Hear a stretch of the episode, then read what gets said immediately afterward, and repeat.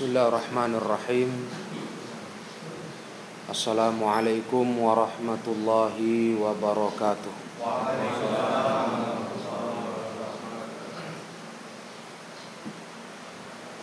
Innalhamdulillah Nahmaduhu wa nasta'inuhu wa nasta'gfiruh Wa na'udhu billahi min syururi anfusina wa min sayyiati a'malina. من يهده الله فلا مضل له ومن يضلل فلا هادي له أشهد أن لا إله إلا الله وحده لا شريك له وأشهد أن محمدا عبده ورسوله يا أيها الذين آمنوا اتقوا الله حق تقاته ولا تموتن إلا وأنتم مسلمون يا أيها الناس اتقوا ربكم الذي خلقكم من نفس واحدة وخلق منها زوجها وبث منهما رجالا كثيرا ونساء واتقوا الله الذي تساءلون به والأرحام إن الله كان عليكم رقيبا يا أيها الذين آمنوا اتقوا الله وقولوا قولا سديدا يصلح لكم أعمالكم ويغفر لكم ذنوبكم ومن يطع الله ورسوله فقد فاز فوزا عظيما أما بعد فإن أصدق الحديث كتاب الله وخير الهدى huda Rasulullah sallallahu alaihi wasallam. Wa syarrul umuri muhdatsatuha fa inna kulla muhdatsatin bid'ah. Wa kulla bid'atin dhalalah wa kulla dhalalatin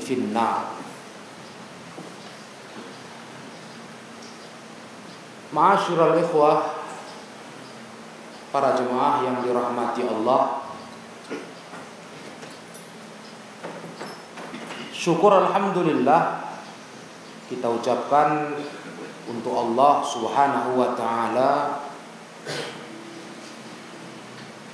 Yang mana Di siang hari ini kita masih diberi kesempatan Untuk bisa melanjutkan istifadah mengambil faidah dalam jalan menuntut ilmu dari kitab Usulus Sunnah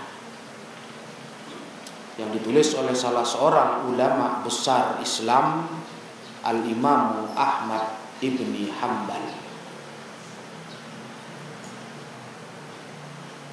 Para jemaah ikhwani fiddin rahimakumullah Terakhir kita baca kitab ini pada pembahasan keyakinan tentang al-mizan timbangan amalan di hari akhir nanti. Maka pada kesempatan siang hari ini kita melanjutkan kepada poin berikutnya yang disampaikan Imam Ahmad rahimahullah beliau berkata wa anna Allah ta'ala yukallimul ibada yaumal qiyamah. Laisa bainahum wa bainahu turjuman. Wal imanu bihi wat tasdiqu bihi. Kata Imam Ahmad bahwasanya Allah taala akan mengajak bicara para hamba di hari kiamat nanti. Allah mengajak kita bicara, dialog. Allah bicara. Dan tidak ada antara para hamba dengan Allah, tidak ada penterjemah. Jadi Allah bicara, hamba faham apa maksud Allah. Itu di hari kiamat para jemaah yang dirahmati Allah. Allah bicara, hamba faham. Tidak ada penterjemahnya. Harus diimani itu kata Imam Ahmad. Wal imanu bihi. Harus diimani kejadian itu. Wat tasdiqu bihi dan harus dipercayai. Bahkan ini termasuk dari perkara pokok sunnah Rasulullah, pokok ajaran Rasulullah Sallallahu Alaihi Wasallam. Meyakini Allah Taala mengajak para hambanya berbicara di hari kiamat nanti tanpa penterjemah. Nah, di sini para ikhwah yang dirahmati Allah tabaraka wa taala. Kita dapatkan sebuah faidah yang jelas terang benderang bahwa Allah itu berbicara dengan pembicaraan yang kita dengarkan ucapannya. Artinya memang bukan bicara secara kiasan, tapi bicara dengan sebenar-benarnya. Kalimat-kalimat suara huruf yang didengar hamba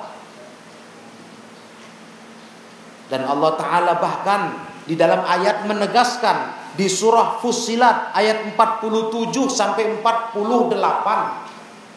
Allah berfirman wa yauma yunadihim aina syurakai? Qalu adzannaka ma minna min syahid. Lihat ayat ini para ikhwan. Allah berfirman di hari nanti kiamat. Itu Allah panggil para hamba yunadihim. Bagaimana? Yang namanya memanggil. Tentu dengan suara. Allah panggil mereka. Allah tanya mana sekutu-sekutuku dulu yang kalian buatkan untukku di dunia? Mana itu? Aina syurokai? Kepada para pelaku kesyirikan Allah tanya. Allah panggil mereka kata surat Fusilat ini. Berarti para ikhwah Allah bicara. Nah Allah berbicara memanggil. Yunadihim dipanggil Allah mereka. Dipanggil Allah tabaraka wa taala. Para hambanya di yaumil qiyamah nanti dan Allah tanya mana sekutu-sekutuku itu yang kalian anggap dia ada waktu di dunia? Qalu adzannaka ma minna min syahid. Apa kata orang-orang yang berbuat syirik itu? Ya Allah kami nyatakan kami tegaskan kepadamu ya Allah nggak satu pun di antara kami yang bisa menjadi saksi keberadaan sekutu itu Coba para ikhwah perhatikan responnya orang-orang yang Allah panggil tadi. Allah tanya, mana sekutu-sekutuku? Mereka jawab, tak satu pun dari kami ya Allah yang bisa jadi saksi keberadaan sekutu itu. Berarti apa ikhwah? Bicara Allah didengar hamba, maka ada respon jawaban. Itu ayat 47 surah Fusilah. Udah jelas ya? Gak ada keraguan di hati kita sedikit pun akan iman kepada bicaranya Allah dengan hamba di hari kiamat. Pasti itu. Dan memang Allah bicara, itu sifat. Allah punya sifatul kalam, sifat bicara. Kapan dia mau, bagaimana dia mau, sekehendak dia mau, dia bicara. Itu sifat bagi Allah secara zatnya sifat zatiyah dan secara fi'liyahnya, perbuatannya. Ya. Jadi Allah itu punya sifat bicara dan itu enggak seperti makhluk. Karena Allah zatnya tidak serupa dengan makhluk, maka sifatnya pun tidak serupa makhluk. Imani sifat bicara Allah tanpa kita menganggapnya seperti makhluk. Kemudian Allah lanjutkan lagi, wahal wa dhalla anhum ma kanu yad'una min qablu wa dhannu ma. Allah lanjutkan, surah Fusilat itu ayat 48-nya sungguh telah sesat apa yang dulu mereka seru selain daripada Allah. Di akhirat musyrikin-musyrikin itu baru sadar. Ternyata yang mereka anggap dulu sekutu bagi Allah di dunia nggak ada rupanya. Karena Allah tantang. Aina syurakai kata Allah. Mana itu? Lihat dialog ini para jemaah. Sekali lagi, berarti Allah bicara. Berarti bicara Allah didengar hamba, maka hamba meresponnya dengan berkata, tak satu pun dari kami ya Allah yang bisa jadi saksi untuk itu. Ini Al-Quran ini para jemaah. Kitabullah ini. Kalamullah yang menegaskan Allah memanggil hambanya di hari kiamat. Dan itu adalah sebuah ucapan. Itu namanya bicara. Memanggil. Bahkan disebutkan kalimat panggilannya. Aina syurokai. Bagaimana mau, mau disangkal? Bagaimana mau ditentang? Ini jangan sampailah para ikhwah urusan masalah tentang Allah, sifat Allah ini dibahas dengan akal. Di sini rusaknya banyak orang. Diukur dengan akal logika. Loh, bagaimana itu? Padahal bagi seorang yang beriman kepada Allah, mendengarkan sifat-sifat Allah itu, sikap yang ada pada mereka cuma satu, yaitu apa? Al-iman wa tasdik, percaya. Gak perlu di dalam-dalami dipikirkan bagaimana-bagaimana. Yang pasti sudah jelas dalilnya Allah bicara. Iya, Allah bicara di hari kiamat dengan hamba-hambanya. Allah panggil mereka. Bahkan satu hal yang sudah menjadi keyakinan umat Islam, Allah bicara dengan Nabi Musa di Bukit Tursina. Itu bahkan pelajaran sekolah dasar. Sekolah dasar kan para Nabi Musa bicara dengan Allah di Bukit Tursina. Ketika Nabi Musa minta untuk bisa melihat Allah, biar mantap hatinya. Maka Nabi Musa digelar Kalimur Rahman. Itu gelar Nabi Musa yang diajak bicara oleh Ar-Rahman, oleh Allah. Berarti Allah bicara. Bahkan ini pula bulannya menurut keyakinan umum umat Islam walaupun keliru bulan Isra Mi'raj. Walaupun keliru, bukan ini bulan Isra Mi'raj bukan. Ini pendapat terlemah Iya, rojak. Ini pendapat terlemah yang mengatakan Isra Mi'raj terjadi di bulan Rajab tanggal 27. Ini pendapat yang paling lemah.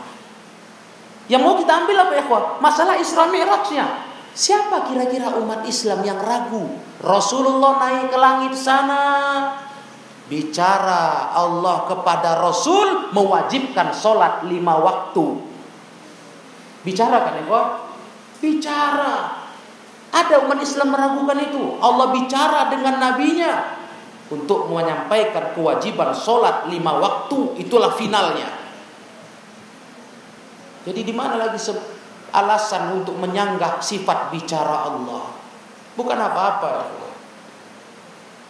Di antara kelompok ahlul bid'ah yang tidak percaya dengan sifat Allah itu bukan satu dua, tapi sampai beberapa kelompok di antaranya Jahmiyah nggak yakin dengan sifat bicara Allah dengan alasan itu kayak makhluk. Allah tak serupa dengan makhluk. Yang kedua Mu'tazilah nggak percaya dengan sifat bicara Allah. Dengan dasar itu juga nanti kita menyerupakan Allah dengan makhluk. Kami mau mensucikan Allah katanya. Seakan-akan halus sunnah ketika meyakini Allah bicara tidak mensucikan Allah. Menyerupakan dengan makhluk. Dan kelompok Ash'ariyah juga sebenarnya tidak percaya Allah bicara. Cuma mereka banyak berkelitnya. Katanya Allah bicara. Tapi ketika mendengarkan penjabaran mereka tentang Allah bicara. Itu sebetulnya Allah nggak bicara.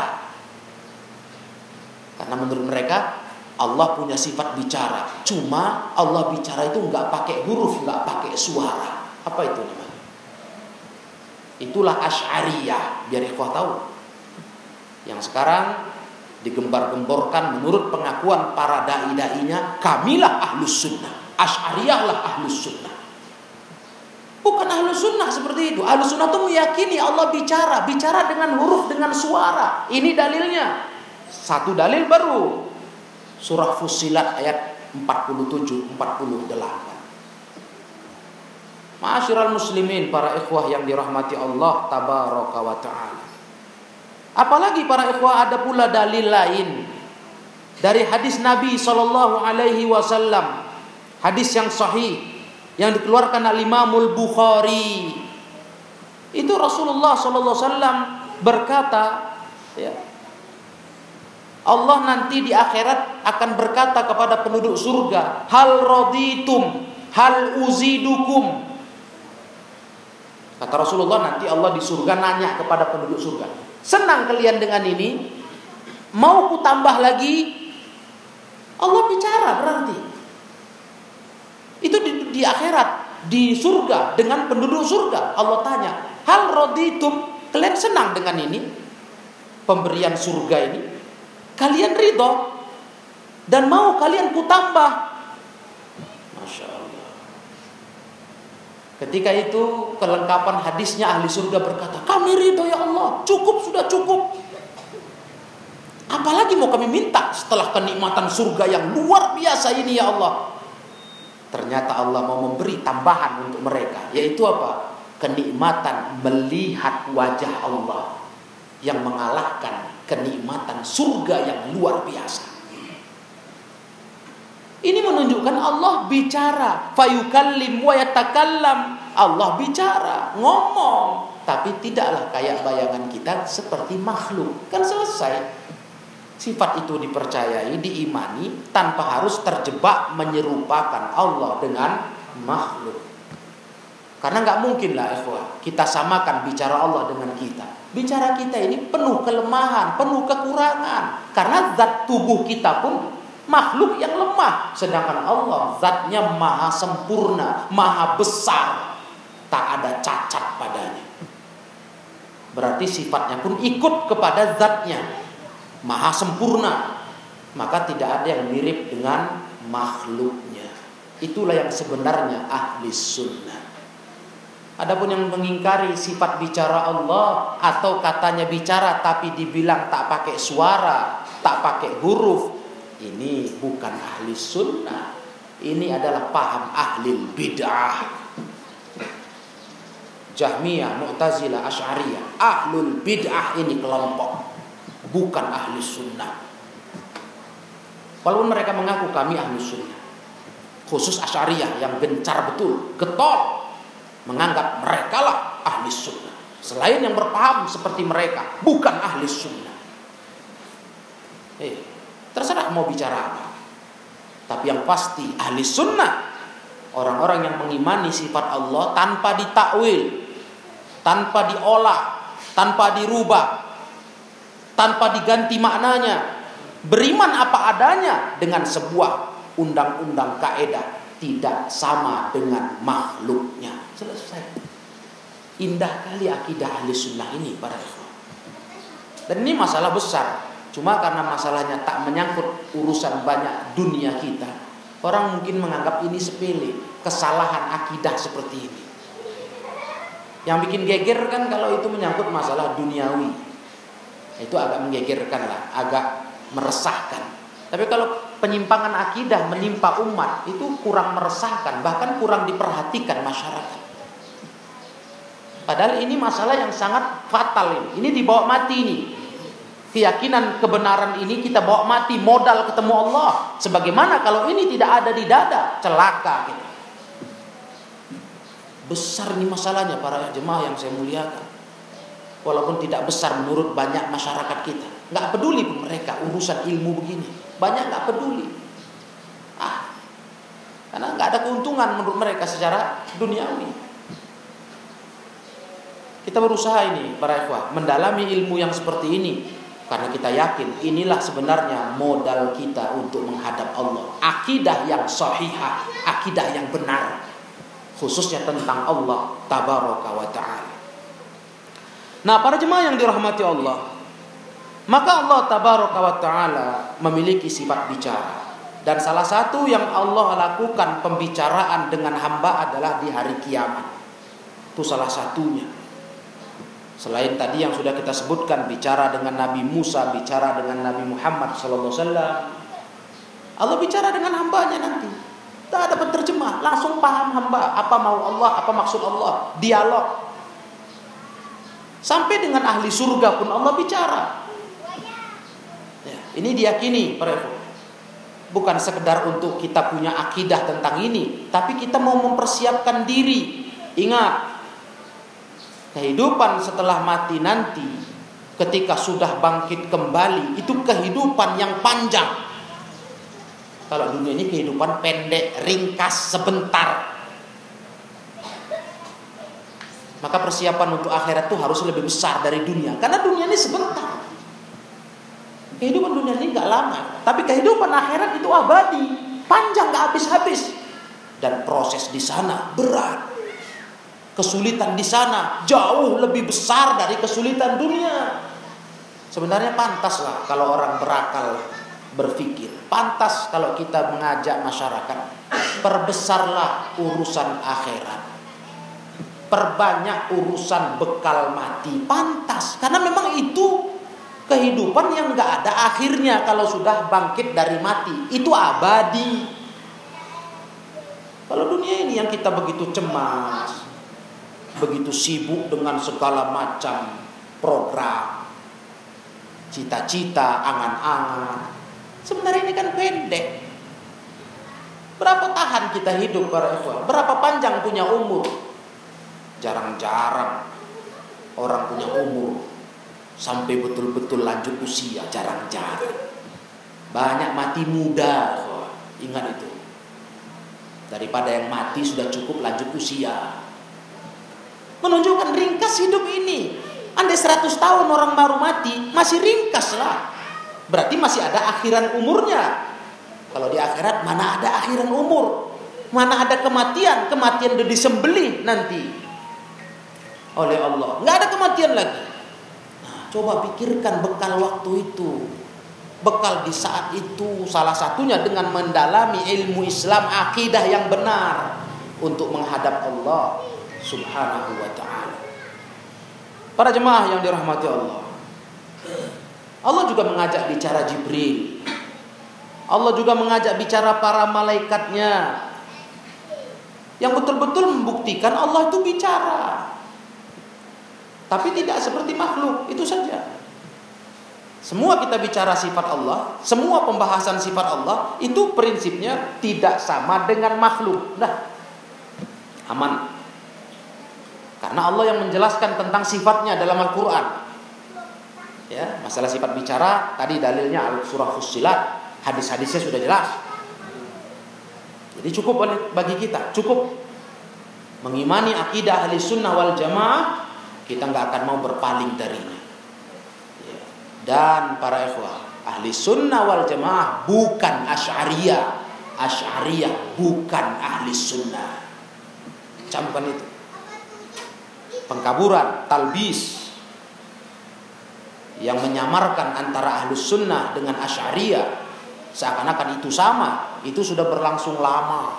Itu sebenarnya lagu lama istilah orang ya Cuman umat ini nggak belajar kepeduliannya dengan ilmu Islam warisan Nabi dan ulama ini kecil. Jadi nggak ngerti itu cerita lama, lagu lama itu.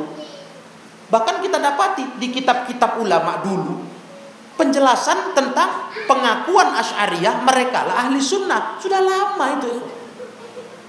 Tapi kadang nggak didengar oleh masyarakat kita kajian tentang itu nggak pernah dikaji, nggak pernah dipelajari. Sekarang ketika ada orang-orang berpaham Ash'ari berkata, Ahlus Sunnah itu Ash'ari, Ash'ari itu Ahlus Sunnah. Masyarakat pun dia, iya juga. Itu yang sekarang ini. Perlu saya sampaikan ini supaya kita dapat peringatan. Dan supaya kita merasa ada panggilan hati untuk menjelaskan ke orang yang mau mendengar bahwasanya ahli, ahli sunnah bukan asyari dan asyari sangat berbahaya Sekian banyak sifat-sifat Allah mereka tentang. mereka takwil, mereka ganti artinya, mereka belok-belokkan. Bagaimana ini? Ada alusunah begini? Gak ada. Alusunah itu lurus saja jalan, Gak kenal takwil-takwil, mereng kanan, mereng kiri. Lurus.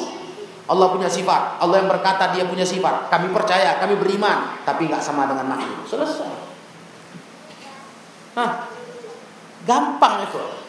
Akidah Ahlussunnah ini mudah diyakini, mudah dicerna, enak diingat. Nah, jadi mudah-mudahan poin ini memberikan kita ilmu yang cukup baik dalam memahami salah satu kejadian di hari akhir setelah masalah mizan timbangan amal kita diajarkan Imam Ahmad meyakini tentang masalah Allah mengajak hambanya berbicara ada dialog nanti di padang mahsyar antara hamba dengan Allah subhanahu wa ta'ala. Allah bicara hamba menjawab. Nah. Kemudian para jemaah yang dimuliakan Allah bicara ini kata para ulama itu yahsul lil mu'minin. Nanti terjadinya untuk orang beriman ada bentuk bicara yang khusus untuk orang beriman. Sebagai bentuk pemuliaan bagi mereka. Ada. Bicara yang umum untuk manusia yang diminta pertanggungjawabannya pun ada. Tapi ada yang khusus nanti untuk orang beriman sebagai pemuliaan untuk mereka dari Allah. Ya yang kita harapkan kita bagian daripada orang-orang tersebut yang beriman dan merasakan pengistimewaan dari Allah Subhanahu wa taala. Berikutnya para ikhwah, Al-Imam Ahmad melanjutkan wal imanu bil haudi.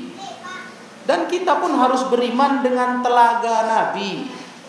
Lagi-lagi melanjutkan cerita hari kiamat. Beriman dengan adanya telaga Rasulullah wa anna li Rasulillah sallallahu alaihi wasallam haudan yaumal qiyamah taridu alaihi ummatuh dan bagi Rasulullah itu ada telaga di hari kiamat. Rasul punya telaga. Telaga itu diberi Allah jadi punya Rasul sallallahu alaihi wasallam. Nabi lain punya telaga, tapi telaga Rasul ini yang paling istimewa paling banyak pula pengunjungnya. Likulli nabiyin haudun kata Rasul. Tiap nabi punya telaga. Tapi telaga nabi yang paling besar, paling istimewa, paling banyak pengunjungnya. Taridu alaihi ummatu. Nanti umatnya datang ke telaga itu. Itu daya tarik telaga itu luar biasa ya para jemaah membuat umat Nabi Muhammad berbondong-bondong mendatangi telaga itu. Erduhu mithlu tulihi masiratu syahrin. Kata Imam Ahmad, luas telaga itu panjangnya, uh, luasnya sama dengan panjangnya. Luas dan panjang sama. Ukurannya berapa? Ukurannya perjalanan satu bulan. Jalan kaki satu bulan dari ujung ke ujung untuk lebar. Nanti untuk panjang pun begitu, dari ujung ke ujung jalan kaki satu bulan. Besarnya telaga Nabi SAW di padang mahsyar. Nah, aniyatuhu ka'ada di nujumis sama. Gayung-gayungnya itu sebanyak jumlah bintang-bintang di langit. Untuk mengambil air telaga itu itu gayungnya sebanyak bintang di langit. Masya Allah. Nggak terhitung berarti, karena nggak terhitung bintang di langit. Banyaknya.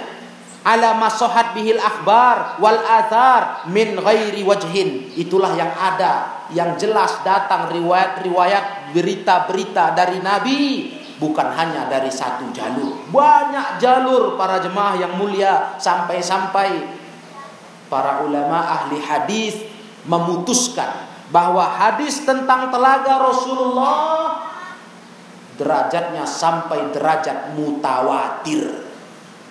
Itu hadis kalau dikatakan derajat mutawatir itu paling tinggi. Sudah nggak mungkin lagi lemah itu. Hadisnya derajatnya mutawatir. Itu tentang telaga. Karena banyaknya sahabat yang meriwayatkan. Berarti cerita telaga ini cukup akrab. Cukup sering disampaikan Nabi. Maka sahabat banyak yang mendengar. Jadi banyak meriwayatkan. Sampai-sampai derajatnya mutawatir.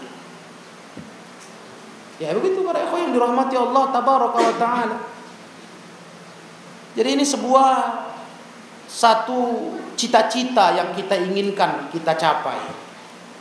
Di padang mahsyar nanti kita berkesempatan untuk datang ke telaga Nabi, bisa minum dari airnya.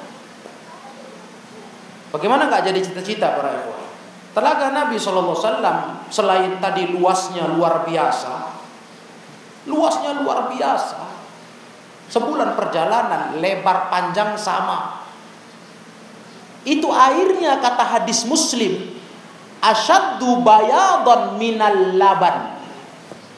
Sifat air telaga Nabi itu lebih putih dari susu. Bersihnya itu lebih putih dari susu. Wa ahla minal asli. Dan lebih manis dari madu. Masya Allah. Itu telaga Nabi. Dan para jemaah yang dirahmati Allah. Man syariba minha syurbatan lam yazma abadan. Itu jaminan Nabi. Siapa minum sekali saja. Berhasil berkesempatan minum dari telaga Nabi itu. Dia dijamin gak akan haus selamanya. Ini makanya cocok jadi sebuah target yang mau diraih dalam kehidupan setelah mati nanti yakni mendapatkan telaga Nabi untuk kita minum airnya. Begitulah para ikhwan mestinya. Ini baru namanya masang cita-cita yang berkelas, ya kan? Cita-cita surga bisa dapat syafaat Rasulullah, bisa berdekatan dengan Rasulullah, bisa melihat Allah, bisa menikmati telaga Rasul. Nah, itu cita-cita, target utama. Nah, luar biasa para jemaah yang mulia. Kalau untuk lebarnya ada hadis riwayat Muslim juga, Nabi Shallallahu Alaihi Wasallam menggambarkan itu telaga beliau annahu minal Madinah ila Son'a. Dalam satu riwayat yang dikeluarkan oleh Imam Bukhari jaraknya antara Madinah ke Son'a. Yaman. Tuh, kalau dalam jarak kota Nabi kasih perkiraan ke sahabat di hadis Bukhari itu dari Madinah ke Son'a ibu kota Yaman. Lintas negara sudah ikut. Panjang lebarnya telaga Nabi Jaraknya begitu. Jadi kalau jalan kaki sebulan masih rotu syahrin.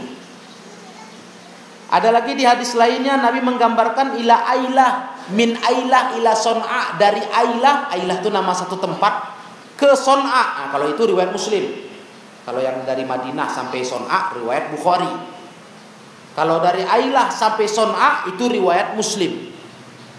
Ya Ailah satu satu tempat satu daerah sampai ke Son'a itu jarak yang jauh.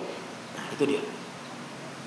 Nah, jadi betul-betul para ekor yang mulia Telaga Nabi SAW yang akan didatangi oleh umatnya di yaumil qiyamah dan Allah memuliakan nabinya dengan itu memang itu sebuah telaga yang nyata nyata telaga yang sudah tidak diragukan kebenarannya lagi-lagi walaupun banyak ahlul bidah mengingkari itu nggak masuk hitungan kita sudah kalau kita mau cerita ada juga yang nggak percaya ya begitu teruslah beragamanya. Ada saja yang nggak percaya. Ya dalam hidup ini begitu. Cuma kan tidak semua pendapat itu bisa dipandang, bisa didengar. Karena kita lihat sudah hadis-hadisnya nanti kita baca bagaimana tentang telaga Nabi. Sebagian sudah sudah kita lihat tadi hadis Bukhari, Muslim. Ketika orang menganggap menganggap cerita telaga ini nggak benar, maka kita nggak pernah anggap cakap itu. Dan Jahmiyah nggak percaya ini. Mu'tazilah nggak percaya. Mereka tidak yakin dengan cerita telaga Nabi SAW. Mau parah betul ya. Banyak sekali akidah Islam itu dicampakkan kelompok Jahmiyah, Mu'tazilah. Banyak betul ya. Maka sebagian sebagian ulama Islam ada yang memfonis Jahmiyah itu kafir. Keluar dari Islam. Jahmiyahnya. Sebab penyimpangannya dalam masalah akidah teramat banyak. Itu, itu jahmiyah. Sampai sebagian ulama mengkafirkannya. Gak boleh sholat di belakang imam yang ber, bermadhab jahmiyah. Tapi masih lumayan ya Jelas kesesatannya. Nampak. Terang. Ah, ini udah jelas. Tidak sesuai Islam ini. Jahmiyah menolak telaga, menolak Allah bicara, menolak mizan, timbangan amal. Pokoknya semua ditolak-tolak mereka. Sifat Allah. Enak. Nampak lawan itu, iya. Tapi Asy'ariyah ah, ini yang samar sekali. Sepertinya kawan tak tahu lebih jahat dari lawan. Ini Asy'ariyah. Main halus. Hati-hati, Pak. Di peringatan dari ulama, awas bahaya Asy'ariyah mengancam. Awas. Mereka cukup banyak membuat bingung umat Islam dengan pengakuannya kamilah ahli sunnah. Ikhwan yang dirahmati Allah, dalam surah Al-Kautsar ayat 1 sampai 3, surat Quran terpendek, iya kan? Al-Kautsar. Allah menegaskan, "Inna a'tainakal kautsar." Kami beri kepadamu ya Nabi Muhammad Al-Kautsar. Nah, Al-Kautsar di sini para ikhwah kalau disebut satu saja dia Al-Kautsar itu dimaknakan bisa telaga Nabi di padang mahsyar, bisa sungai di surga. Karena Al-Kautsar itu juga nama sungai di surga yang diberi Allah ke Rasulullah. Jadi lain sama telaga, haud. Kalau haud telaga itu di padang mahsyar, belum masuk ke surga, belum tempat hari pembalasan. Namun dalam hadis Muslim diterangkan yang namanya telaga Nabi di padang mahsyar itu sumber airnya.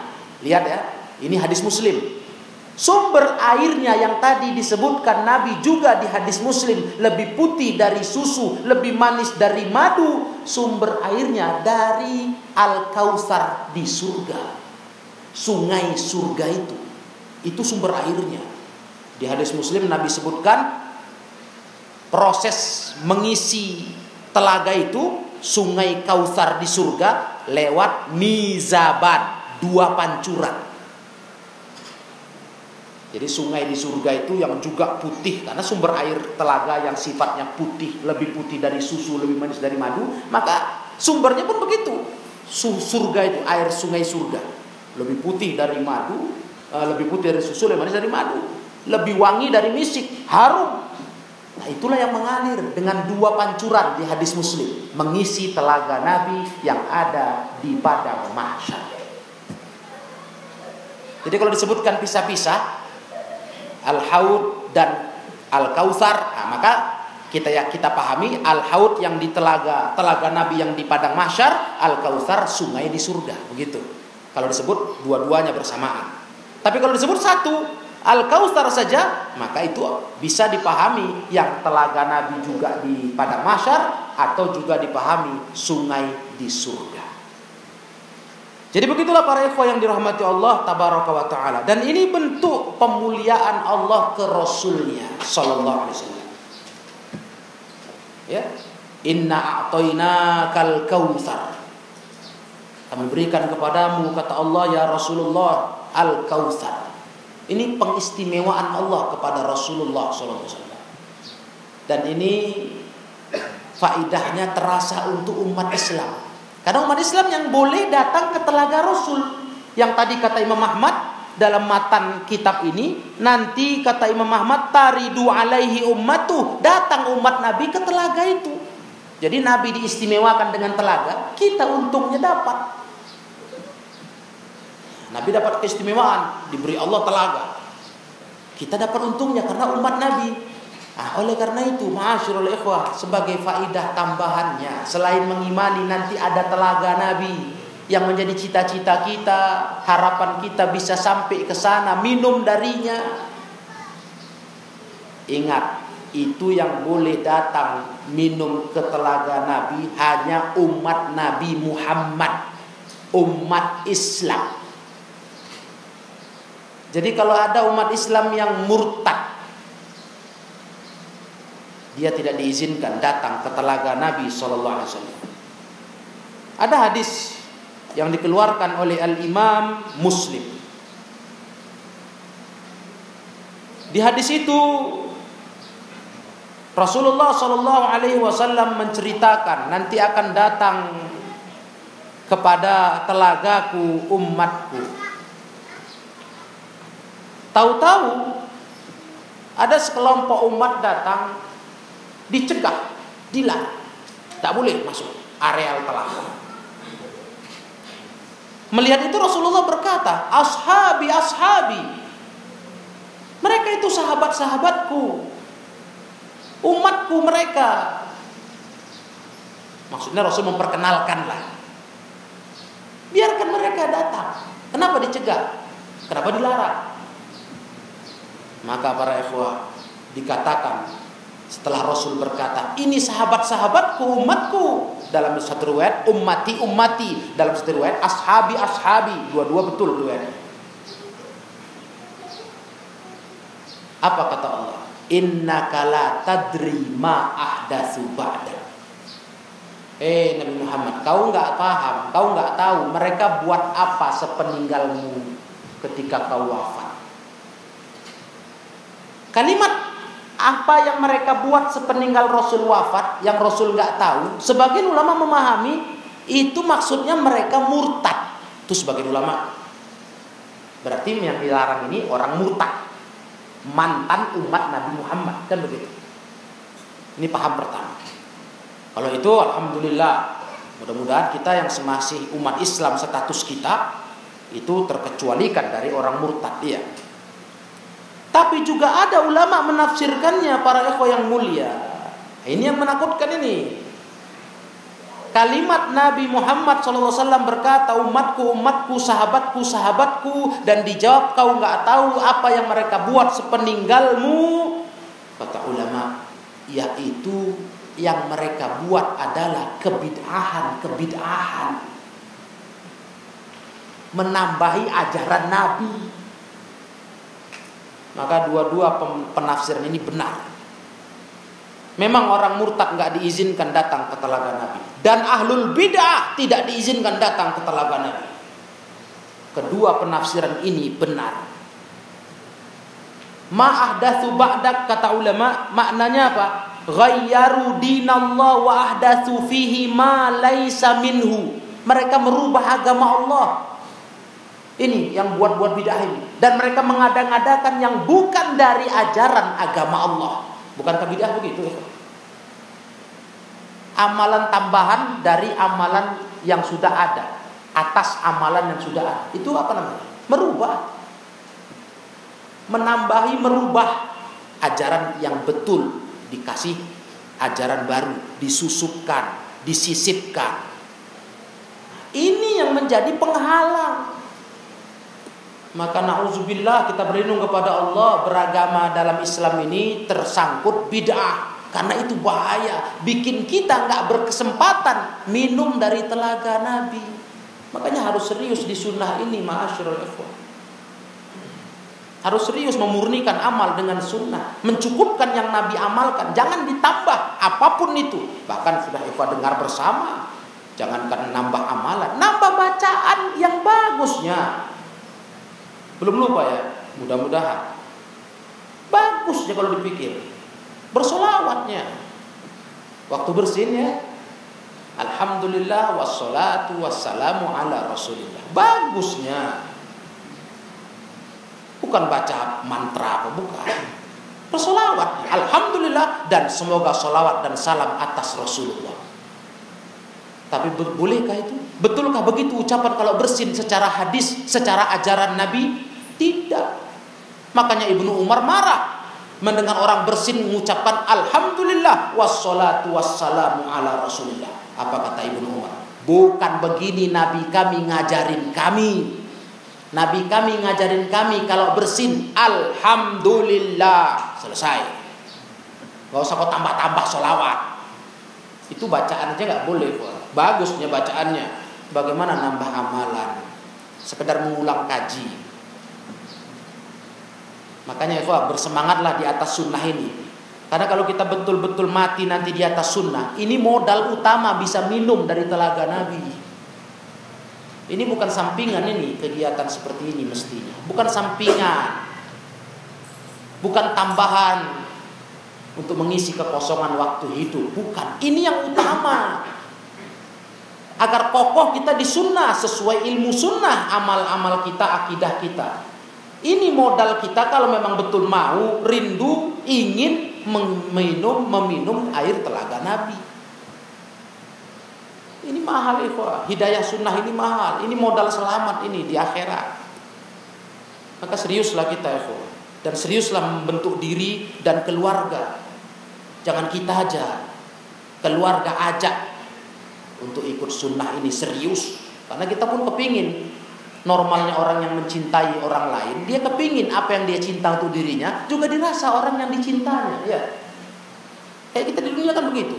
Kecuali udah kurang normal kita berkeluarga. Kita suka makan enak, tapi nggak senang istri makan enak. Kita senang sehat, tapi nggak suka, nggak kepengen istri anak-anak sehat. Itu nggak normal. Orang normal tuh kita kepingin yang kita enak, rasa keluarga pun begitu, dirasa mereka. Kita mau sehat, maunya keluarga kita pun juga sehat.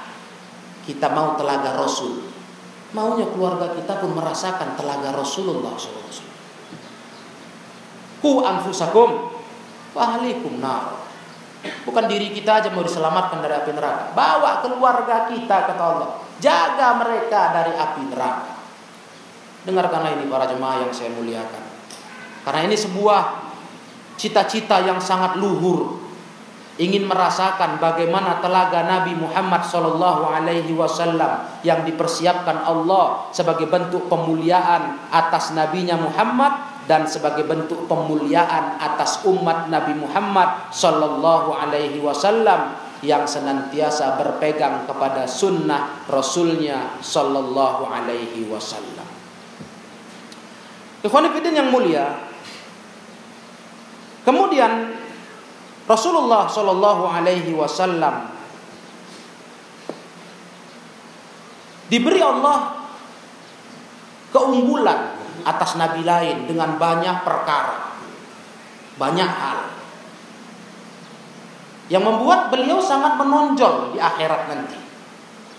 Sangat nampak keistimewaannya. Memang beliau sayyidu waladi Adam, tuan para anak Adam. Di sini salah satu keistimewaan umat Islam kata ulama. Umat yang dipimpin oleh Nabi Muhammad SAW umat yang paling terbanyak. Dan Rasulullah sempat berdoa mohon ke Allah.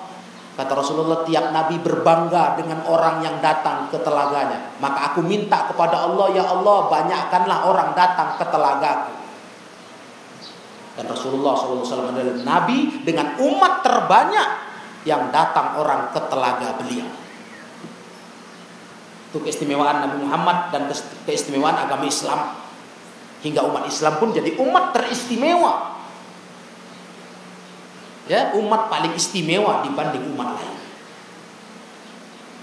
Di sini para ikhwah, ulama memberikan faidah juga kepada kita. Walaupun sebuah kebanggaan atas Nabi. Ketika melihat umat yang paling terbanyak datang ke telaga beliau umatnya. Telaganya paling besar, paling luas, paling lebar, Pengunjungnya paling banyak.